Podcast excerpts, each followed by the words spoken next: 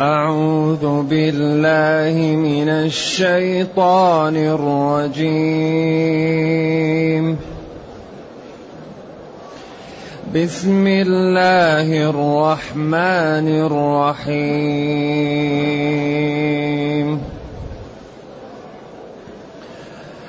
يا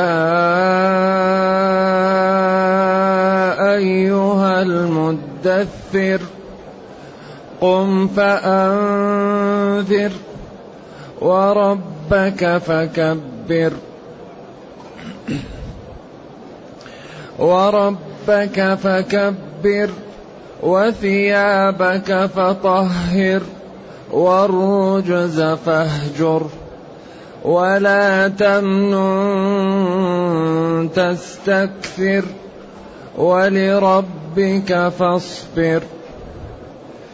ولربك فاصبر فإذا نقر في الناقور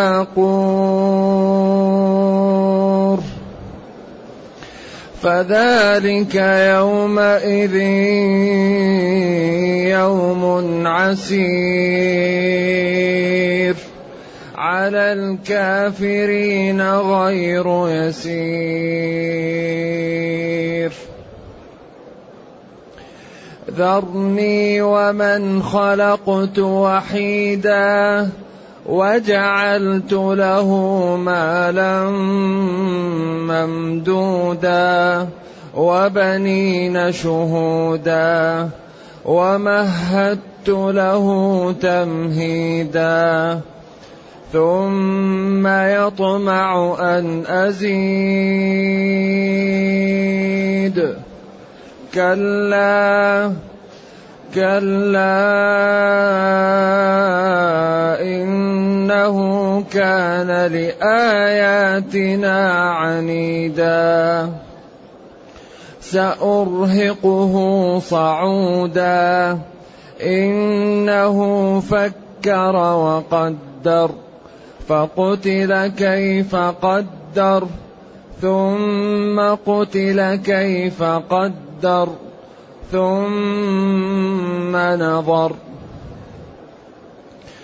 ثم عبس وبسر. ثم أدبر واستكبر. فقال إن هذا إلا سحر يؤثر. إن هذا إلا قول البشر.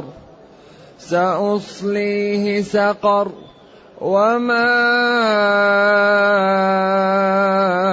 أدراك ما سقر وما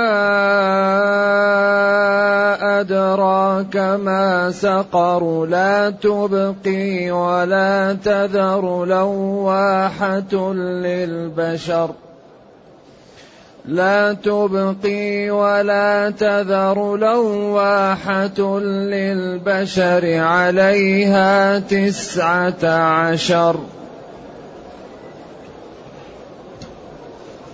الحمد لله الذي أنزل إلينا أشمل كتاب وأرسل إلينا أفضل الرسل وجعلنا خير أمة خرجت للناس. فله الحمد وله الشكر على هذه النعم العظيمة. والآلاء الجسيمة والصلاة والسلام على خير خلق الله وعلى آله وأصحابه ومن اهتدى بهداه. أما بعد فإن هذه السورة تسمى سورة المدثر وهي مكية.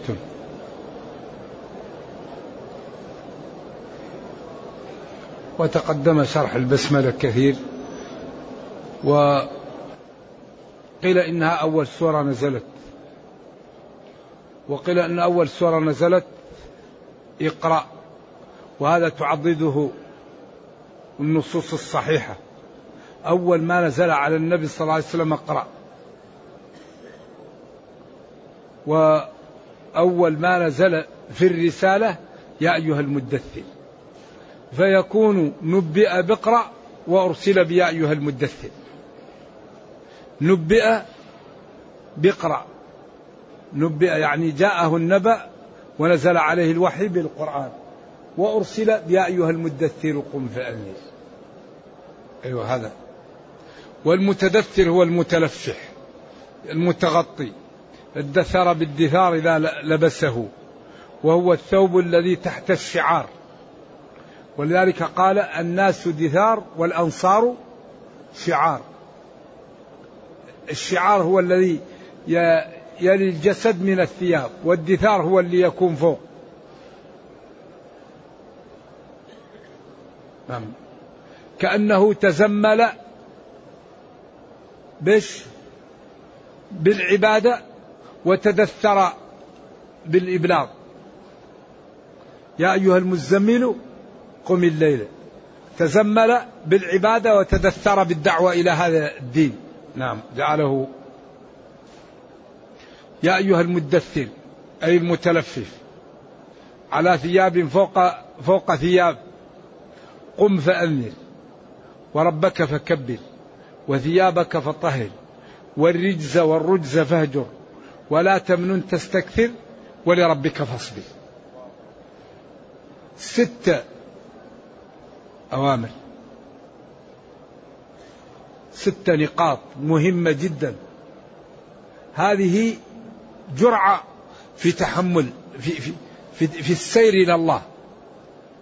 قم فأنذر أنذر قومك من خطورة الكفر والتكذيب بالرسل وما يؤول إليه ذلك من خسارة الدنيا والأخرى. وقال له وأنذر عشيرتك الأقربين. وقال إني نذير لكم بين يدي عذاب شديد. وكررنا أنه لا هداية إلا بالإنذار. بدون البلاغ لا هداية. لا تكمل هداية المسلم إلا إذا بين للناس. من رأى منكم منكرا فليغيره. ولكن الدين يسر على قدر استطاعته. ما جعل عليكم في الدين من حرج. إذا كان الإنسان إيمانه ضعيف ينكر بقلبه وينجو. ولكن من رضي وتابع هذا الذي يهلك. قم. القيام هنا المقصود به يعني السير في الدعوة. ما مقصود به أنه يقف أو يجلس لا. مقصود به يا أيها المدثر يعني استعد وتهيأ للقيام بالإنذار بالدعوة. يعني قام في الأمر إذا مشى فيه وأصلحه. وتقول فلان قيوم أهله إذا كان يصلح أمورهم. يعني قم أي أمشي في الدعوة وأنذر الناس من خطورة فعل المعاصي وخطورة ترك الواجب.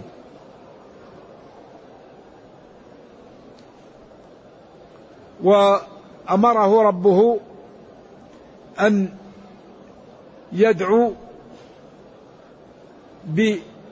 بالحكمة والموعظة الحسنة. ادعو إلى سبيل ربك الحكمة بالحكمة الحكمة هي وضع الأمور في موضعها. بعض الناس يصلح له اللين بعض الناس يصلح له الرفق بعض الناس لابد أن يبين له يقال له قال لهم وقل لهم قولا بل وقل لهم في أنفسهم قولا بليغا. تروا إن لم ترجعوا تدخلوا جهنم. أيوة. ولذلك البلاغة هي مقتضى آه، إتيان الكلام على مقتضيات أحوال الناس. فالحكمة أن تضع الكلام على الطريقة المناسبة. أحيانا يكون لين أحيانا يكون إيحاء أحيانا يكون من الحكمة أن تتشدد عليه. لأنه إذا لم إذا لم ينفع اللين ما لا إذا لم يكن إلا الأسنة مركب إيش؟ فما حيلة المضطر إلا ركوبها. ولا خير في حلم إذا لم تكن له بوادر تحمي صفه أن يكدر. ولا خير في جهل إذا لم يكن له كريم إذا ما أورد الأمر أصدر. فموضع الحلم في موضع الجهل جهل وموضع الجهل في موضع الحلم جهل. إذا الحكمة هو أن تكون الدعوة مكتنفة بالأمور التي تصلح لما لا للمدعو. أيوه. ولذلك ينبغي للداعية أن يكون رفيقا وأن يكون عالما وأن يكون صبورا وأن يكون يعني منفذا. لكن بعض هذه الأمور لازم وبعضها يحسن. يجب على الداعية أن يكون عالما لما يدعو إليه. وإلا لجعل الحرام حلالا والحلال حراما. لا بد أن يكون عالما. ويجب عليه أن يدعو بالحكمة والموعظة الحسنة. ويجب عليه أن يكون صبورا لأنه إذا الداعية إذا لم يكن صبور يتضارب مع الناس ويأتي بمشكلة أكبر. ما يصلح للداعية أن يروح يقول له واحد روح يا خبيث يقول له الخبيث أنت. بعدين بدل أن يكون داعية يجيب مضاربة ويأتي يعني ما يسع داعية إذا الواحد سبه يقول له سلاما سامحك الله. أنا ما جئت إلا لننفعك ما جئت لنضرك. إذا كان الداعية إذا ضرب يضرب يترك الدعوة هذا ما هو داعية هذا مضارب. لا بد أن يصبر يحسن بالداعية أن يكون منفذا لما يدعو إليه. لأن إذا كان الداعية غير منفذ لما يدعو إليه كان ذلك سبب في شرود الناس. أنت تدعو الناس لشيء وأنت ما تطبقه هذا لا ينبغي. ولذلك من أخطر ما يضر الإسلام أن يكون بعض من يتصدى للدروس أو للمواعظ يقدم للناس إسلاما مشلولا. هذا غاية في الخطورة. لا بد للداعية أن يكون في ظاهره داعية. أما يكون هو ما هم طبق وتدعو الناس طبيب يداوي الناس وهو مريض وغير تقي يأمر الناس بالتقى. طبيب يداوي الناس وهو مريض ما يصلح. طبيب إذا كان مريض يجلس هو يتعالج. كيف يعالج الناس وهو مريض؟ فإنك فإنك إذ ما تأتي ما أنت آمر به تلف من إياه تأمر آتيا. وما أريد أن أخالفكم إلى ما أنهاكم عنه. أتأمرون الناس بالبر وتنسون أنفسكم؟ الآية. كبر مقتا عند الله أن تقولوا ما لا تفعلون. لكن ما هو لازم؟ لأن طريق الدعوة طريق سلامة محققة. لا يعذب الإنسان لأجل الدعوة. والرجل الذي تندلق أقتابه أعاذنا الله وإياكم من النار ويجتمع عليه للنار ويقولون له ألم تكن تأمر بالمعروف وتنهى عن المنكر؟ يقول لهم كنت آمر بالمعروف ولا آتيه وأنهى عن المنكر وآتيه إذا سبب دخول النار عدم إتيان للمعروف وإتيان للمنكر ليست الدعوة. الدعوة طريق سلامة محققة لا تضر. وإنما الذي يضر عدم إتيان المعروف والإتيان للمنكر. ولذلك قال كنت آمر بالمعروف ولا آتي وأنهى عن المنكر وآتي. إذا هو يسخر من الدين. يتخذ الدين سخرية.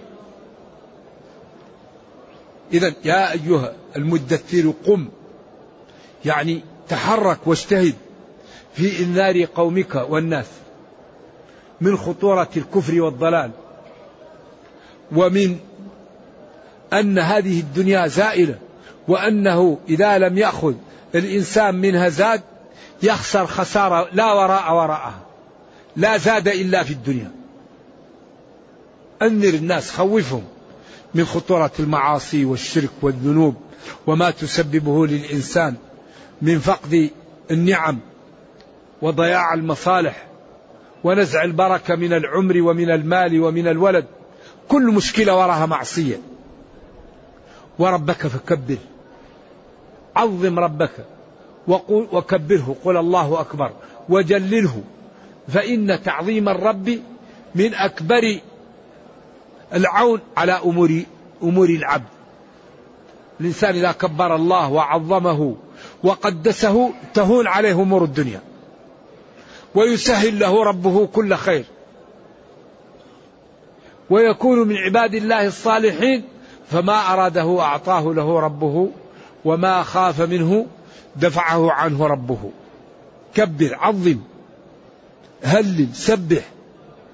قل الله أكبر وربك فكبر عظم جلل امتثل أوامره اجتنب نواهيه قدسه وثيابك كلام طويل عريض للعلماء في هذا. ثيابك فطهر.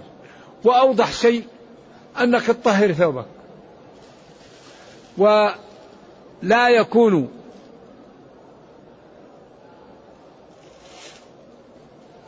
ظاهرك غير جيد. طهر ثيابك. قال بعض العلماء طهر نفسك. وقال العنترة فشققت بالرمح الأصم ثيابه أي جسمه. ويقال فلان طاهر الثوب يعني طاهر ماء تحت الثوب النفس. وثيابك فطهر يعني خليك أنت بعيد عن كل ما لا ينبغي. سواء قلنا ثوبك طهره لا يكون نجسا. لأن يكون ظاهرك طيب كباطنك. أو يكون داخلك طهره الذي يستره الثوب ولا يرى طهره بأن تكون لا نفاق عندك. لا غش لا رياء لا سمعة لا احتقار لا ارتكاب كبائر.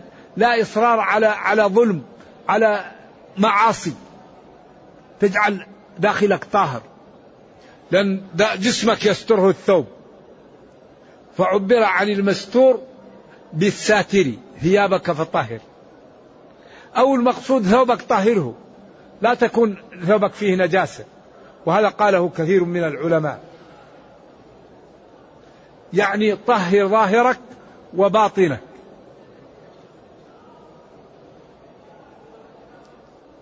قالوا ينبغي أن لا يكون الثوب تحت الكعبة لأنه إذا نزل يتنجس. فارفعه حتى يكون طاهرا. والرجز والرجز فاهجر. الشرك المعاصي الذنوب. ولا تمنن تستكثر. ولا تعطي عطية ليعطى لك أكثر منها.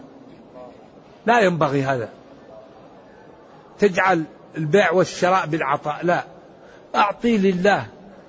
أعطي للمحبة. أما تعطي لتأخذ أكثر لا. ولا تمنن. تعطي لتأخذ أكثر لا لا لا تفعل هذا. هذا ليس من ليش؟ من المروءات. الإنسان إذا أعطى لا يحاول أن يعطي ليأخذ أكثر منها. كما أن الذي أعطي له ينبغي أن يكافئ. نعم. ولربك فاصبر. تبليغ الرسالة الأذية عليها ل ل ل ل ل الكلام السب الشتم الاحتقار. الأذية ولربك فاصبر. إذا هذه الأمور جرعات في الارتقاء. هذه الأمور إذا عمل بها المسلم يرتقي. وأمر بها نبينا وربنا يقول لقد كان لكم في رسول الله أسوة. ينبغي كل واحد منا يدعو ينذر قومه وأخوانه وكل من يخالط. ونصبر. ولا نعطي لأجل نكثر. ونتبع نبينا في هذه الأمور التي أمر بها. ونطهر ثيابنا. ونترك المعاصي والذنوب وكل ما يضر. فإذا نقر في الناقور فإذا نفخ في الصور نقر نفخ. الناقور هو الصور القرن الذي يلتقمه الملك ويقال له انفخ فيه نقر فيه. هذه النفخة الثانية وخرجت الناس من أجداثها من قبورها. فذلك يوم ذلك فذلك يومئذ يوم ينقر الملك في الناقور فذلك اليوم صعيب عسير يعني على الكافرين. واليوم لا ليس عسير وإنما العسر والكرب عليهم هم. لكن هذا تعبير وتوسعة في العبارة. كما قال نهاره صائم. النهار لا يصوم وإنما يصوم هو في النهار. ليله قائم الليل لا يقوم وإنما يقوم هو في الليل. كذلك يوم عسير ذلك اليوم عسير. هم يجدون العسر ويجدون الألم ويجدون الكرب في ذلك اليوم. بعدين زاده وقال على الكافرين غير يسير.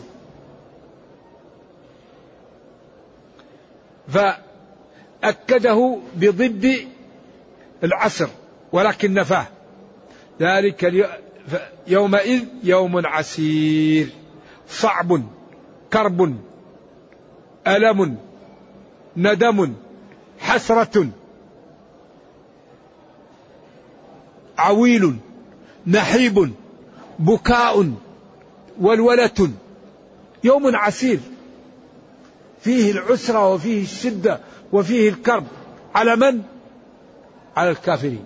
يفهم من دليل الخطاب أنه يوم سهل وفيه الترحاب وفيه الأنس وفيه الرحمة وفيه الرفق بالمتقين.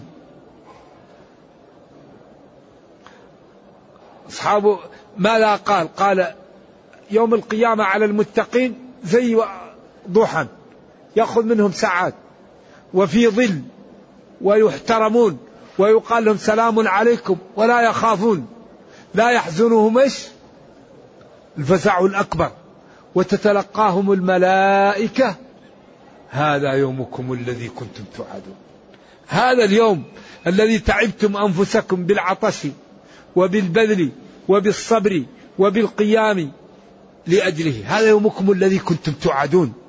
هذا الآن وعدكم ووقت جناكم لثمرات أعمالكم الطيبة. أما هؤلاء الذين انحرفوا ماذا؟ يوم عسير على الكافرين غير غير يسير. وهذا نوع من التأكيد فيه من الجمال والبلاغة ما الله عليم به. يوم عسير على الكافرين غير يسير. حتى عسير ويسير هذا من إيش؟ أيوه. في نوع من الطباق نعم. ثم بدأ يهدد الوليد بن المغيرة. الذي أعطاه الله نعم وكان عنده عقل وفهم فلم يستعمله فيما ينفعه. قال ذرني أتركني ومن خلقته وحيدا.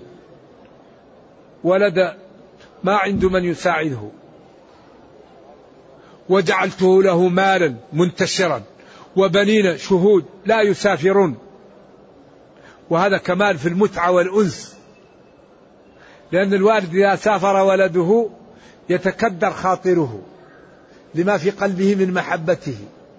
إذا كان عنده مال كثير وعنده أبناء جالسين معه هذا يكون كمالا في الأنس وفي إيش؟ وفي المتعة وراحة البال. وهدت له وطأت له الأمور وهيأت لها وسهلتها له تمهيدا.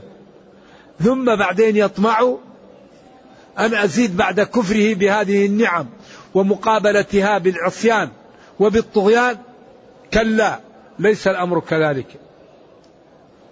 سأرهقه. إنه كان لآياتنا عنيدا. لحججنا وبراهننا يعاند ولا يقبلها. إنه فكر لما قالوا له اجتمعوا قريش. أيوة. اجتمعت قريش. أبو جهل وأبو سفيان وهذا الوليد سبعة من كبراء قريش. وقالوا الموسم قريب. أتركونا نجتمع على كلام نقوله عن محمد صلى الله عليه وسلم حتى لا نتناقض. يكون قولنا واحد. وإلا يأتي واحد ويقول كلام والثاني كلام الناس يقول هؤلاء متناقضون.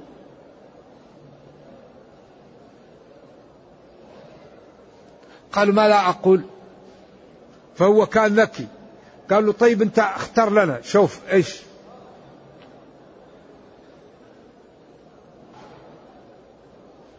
قالوا نقول إنه مجنون. قال ما هو كلام مجنون. كلام غاية في الحكمة وفي الجمال والحسن. طيب قال نقول إنه يعني ساحر. قال هذا ما هو مثل السحر. قال نقول كاهن. قال هذا ما هو مثل الكهانة ولا يشبهها هذا قال نقول أساطير الأولين. قال لا هذا ما في شيء مثله. طيب قال ماذا نقول؟ قال ما لا أقول. والله قال نقول شعر. قال والله عرفنا الشعر وأنواعه وأضربه وقرأنا لعبيد ابن الأبرص ولغيره. هذا ما هو شعر. طيب هم وحلوا ماذا نقول. فهو قال سأرهقه صعود. يعني س يعني أكلفه أمرا شاقا. وذلك دخوله جهنم وما يلاقي فيها من الألم من الماء الحار والشرب الذي يؤلمه سأرهقه. يعني أعاقبه معاقبة شديدة. الصعود هو الأمر الذي يكون شاق على الإنسان ومنه الصعود لأنه فيه صعوبة. إنه فكر وقدر فقتل كيف قدر ثم نظر ثم عبث. أكلح وبسر وكشر ثم أدبر واستكبر فقتل كيف قدر ثم قتل كيف قدر دعاء عليه أو إبعادا له من الخير ثم ثم نظر ثم عبس يعني قطب وجهه وتجهم وكلح ثم أدبر مشى ورجع. ثم قال في النهاية إن هذا إلا قال هو يفرق بين المرء وزوجه. إذا هو شبيه بالسحر. لأن هذا الذي جاء به محمد يفرق بين المرء وزوجه والسحر يفرق بين المرء وزوجه. وقالها مع اعتناقه اعتناق اعتقاده. وإقناع نفسه أنه كاذب في ذلك. هو يعلم أنه ما هو سحر. لكن قالها قال لازم تقول شيء. قال سحر يؤثر إن هذا هذا ما هو قول جاي من عند الله هذا قول البشر.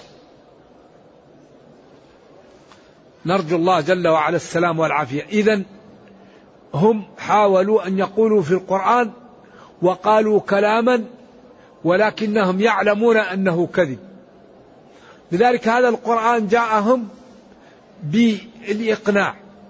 قال لهم أليس هذا الكلام يتكون من الحروف التي تتكلمون بها وبالأساليب التي تتكلمون بها وبلغتكم التي تتقنونها؟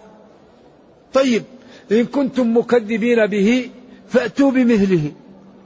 ولكم أن يساعدكم من على وجه الأرض في الإتيان بمثله. فإن عجزتم ولم تستطيعوا أن تأتوا بمثله فاعلموا أن رسولي صادق فيما جاءكم به فبادروا بتصديقه وباتباعه قبل أن يحل عليكم غضب الله ونقمته. أمر واضح. لذلك هذا القرآن معجزة. خالدة إلى قيام الساعة من أكبر إعجاز القرآن أن قريش وهم أهل البلاغة والفصاحة ووصلوا في ذلك إلى ما لم يصل له غيرهم ما استطاعوا أن يأتوا بمثل القرآن. من أكبر الأدلة على أنه كتاب لا يوجد فيه غلط. الآن الأمة تجتمع يقول هذا الكلام في القرآن غلط ما يستطيعون. لا يوجد فيه خطأ. كله صح. ما في خطأ القرآن. لأنه من عند من يعلم السر وأخفى. لأنه كلام الله. والله علمه محيط بكل شيء. فأودع هذا الكلام من الحسن والجمال والجلال والنفع ما لا يودعه في غيره. إذا أليس حري بنا أن نصحب هذا الكتاب؟ أليس حري بنا أن يكون بيننا وبين هذا الكتاب مخالطة ومصاحبة وبفهم حتى ننقذ أنفسنا وننقذ العالم الإسلامي من الضلال؟ هذا الكتاب منقذ. كتاب هدى كتاب نور كتاب تبيان لكل شيء كتاب لا يأتيه الباطل كتاب ما فرطنا فيه من شيء ما فرطنا في الكتاب من شيء. ألا يحسن بالمسلمين أن يعطوا لهذا الكتاب حقه من فهمه وحفظه وحل مشاكلهم منه؟ أي مشكلة عندنا نحلها من القرآن؟ أي قضية نرجع للقرآن ونحلها؟ الله يقول تبيانا لكل شيء ويقول ومن أصدق من الله قيلا. قوله الحق وقال تبيانا لكل شيء. أي قضية عندنا نحلها من القرآن؟ لكن المسلمين عندهم موهبة في تضييع الفرص. المسلمون يضيعون الفرص. الآن لما لا يكون فيه مراكز عملاقة للمسلمين؟ الاستفادة من القرآن في التربية الاستفادة من القرآن في الاقتصاد الاستفادة من القرآن في التقى الاستفادة من القرآن في الاستقامة الاستفادة من القرآن في الطب. الاستفادة من القرآن في الإدارة. كل شيء موجود في القرآن. ما فرطنا في الكتاب من شيء. ذلك شك النبي صلى الله عليه وسلم قومه إلى ربه. وقال الرسول يا ربي إن قومي اتخذوا هذا القرآن مهجورا. لا ينبغي أن يهجر القرآن. ينبغي أن تحل المشاكل منه وأن تعالج الأمراض به وأن يقوى الاقتصاد منه وأن يكون الاتحاد به. لذلك أكبر ما يعيش العالم الإسلامي سببه أوامر معطلة ونواهي منتهكة هذا الذي قوض العالم الإسلامي. مليار وستمائة مليون أغلب ما يحصل من الجوانب السلبية ومن الأمور التي كان يمكن أن يتفاداها سببها أوامر معطلة. أعدوا تعاونوا كونوا مع الصادقين. نواهي منتهكة ولا تنازعوا. لا يغتب بعضكم لا يسخر قوم من قوم. لا تجسسوا. مشكلة العالم الإسلامي أوامر معطلة ونواهي منتهكة. هذا الذي قوض العالم. فحري بنا أن نعتني بالتزام المسلمين بكتابهم والقيام بالصفقة التي بينهم وبين ربهم. أوفوا بعهدي أوفي بعهدكم. أوفوا بعهدي أوفي بعهدكم. إن الله اشترى اشترى. فاستبشروا ببيعكم. لكن المسلمين يريدون الثمن والمثمون. يريدون الجنة بدون أن يبذلوا. يريد الواحد أن يكون عالم بدون أن يدرس. يريد أن يكون تقي بدون أن يغض بصره. ويكف سمعه ولسانه عن الحرام. ما يمكن. كل شيء له ثمن. الدنيا يحكمها ما لا؟ قانون المسببات. تبذل تربح. تنام تخسر. وهذا يكرر القرآن. أوفوا بعهدي أوفي بعهدكم. نعم. إن الخاسرين الذين خسروا إيش؟ أنفسهم وأهلهم يوم القيامة. ضيع عمره ما صلى ما صام ما تصدق ما بر بوالديه ما ترك الربا ما ترك النجش ما ترك ذية المسلمين. نام عن الصلاة ترك الصوم خسر. لكن عبادي الذين يستمعون القول فيتبعون أحسنه إيش؟ أولئك الذين هداهم الله. فبشر عبادي. ليسوا عباد الدرهم ولا الدينار ولا الشهوة. عبادي الذين يستمع يجتنبون نواهي ويتبعون أوامري. أول شيء يستمع. يرعى سمعه لما يسمع. فيتبع أحسنه. أولئك الذين هداهم الله وأولئك هم أصحاب العقول والألباب ثم هذا الرجل أعوذ بالله راح ومشى وفي النهاية قال إن هذا إلا سحر يؤثر. قال له ربه سأصليه إن هذا إلا قول البشر. هذا القرآن قول البشر قال سأصليه سقر. سأصليه أدخله. سأصليه شوية أدخله. أجعله حنين. سقر يدخله. وما أدراك ما سقر. لواحة للبشر عياذا بالله تحرق البشر وتسودهم لا تبقي ولا لا تترك شيء. تلتهم كل من دخلها تحرقه. أيوة. تلوحه أعوذ بالله وتحرقه وتغير إيش؟ شكله. عليها تسعة عشر. تسعة عشر من الملائكة. هل هي أصناف؟ هل هي صفوف؟ هل هما تسعة فقط؟ أقوال للعلماء. تسعة عشر صف تسعة عشر صنف أو تسعة عشر ملكا